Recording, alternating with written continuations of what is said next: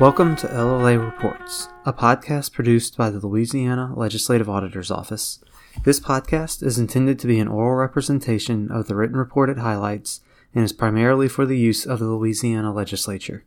This is Chris Magee. I'm the Data Analytics Manager for the Legislative Auditor's Office. This episode of LLA Reports focuses on our report titled Reliability of Data in the Sex Offender and Child Predator Registry.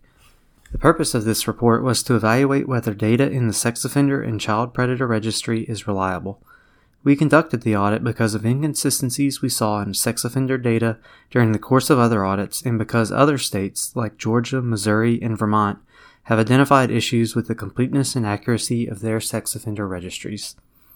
In addition, a report released by our office in 2008 found problems with the completeness and accuracy of the registry because of the fragmented registration process and because state law did not give any one entity the authority and responsibility to ensure the registry was complete and accurate. The question about whether the data in the registry is reliable is important because inaccurate and incomplete information can result in the public not being aware of the location or existence of sex offenders in particular areas. Law enforcement agencies also use the information to help in their investigations of sex crimes. In Louisiana, multiple agencies play a role in registering sex offenders. The Department of Corrections pre registers adult sex offenders before they are released from prison or when they are sentenced to probation. Sex offenders must then register in person with local law enforcement agencies, such as the Parish Sheriff's Office or the Municipal Police Department, also known as managing agencies. The managing agencies are supposed to enter all required information into the registry, such as the person's name, sex, registration dates, offense, and so forth.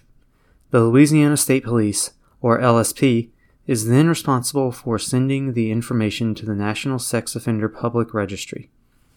In addition, one year before a sex offender's registration period ends, the Sexual Predator Apprehension Team in the Louisiana Attorney General's office verifies the end date is correct.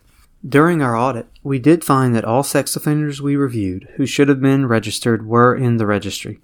However, we identified multiple issues with how the managing agencies enter and document their registration activities and with the reliability of certain data.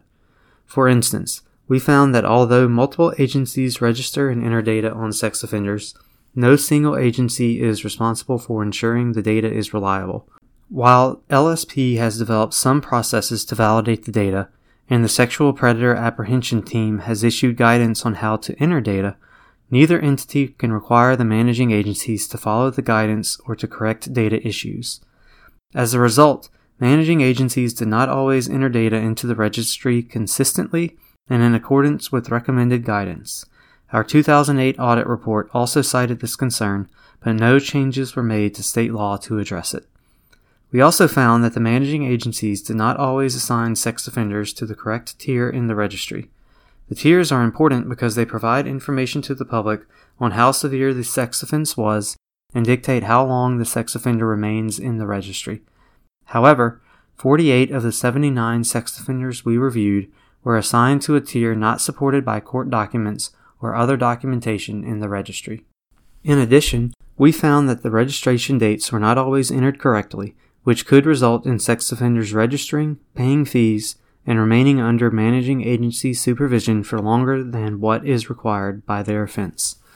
We found as well that managing agencies did not always document when or if sex offenders updated their information in the registry as required by law.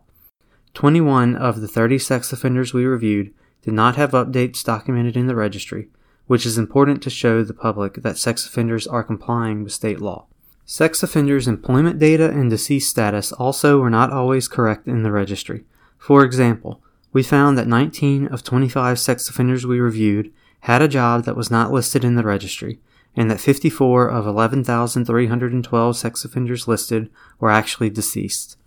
To better ensure the information in the registry is correct, LSP and other managing agencies could use information such as employment data from the Louisiana Workforce Commission and death data from the Louisiana Department of Health for comparison. We also identified some challenges the managing agencies face in enforcing the sex offender registry laws, including insufficient funding in enforcing community notification requirements for indigent sex offenders. As a result of our audit, we suggested three matters for legislative consideration related to the state laws governing the registry. These included the suggestion that the legislature consider designating one entity, such as LSP, to be responsible for ensuring the accuracy of the registry, that the legislature consider requiring the managing agencies to use the registry's electronic system as their primary means of documenting and enforcing the sex offender law requirements, and that the legislature consider adding some provisions to the registry laws related to indigent sex offenders, particularly concerning payment for community notifications. We also made several recommendations to help LSP ensure the accuracy and reliability of the data in the sex offender registry. These include a recommendation that LSP develop a way to systematically review the tiers sex offenders are assigned to by the managing agencies, that LSP create registry edit checks to ensure the correct registration start and end dates for an offender are entered into the registry, and that LSP get access to the Louisiana Workforce Commission's database to check sex offenders' job information and other databases to help ensure the accuracy and completeness of the registry. In their response to our report, which is detailed in the report appendix, LSP officials agreed that improvements in the registry could be achieved, but said they did not have the statutory authority or the personnel to effect our recommendations.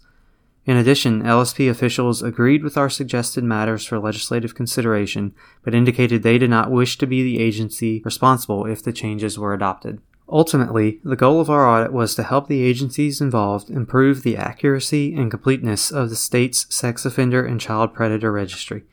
We hope you found this podcast informative and that you'll follow future episodes of LLA Reports. This podcast was created as a part of the audit report just discussed and is intended primarily for the use of the Louisiana legislature. Both the full report and the podcast can be found on the LLA's website at www.lla.la.gov. Thank you for listening.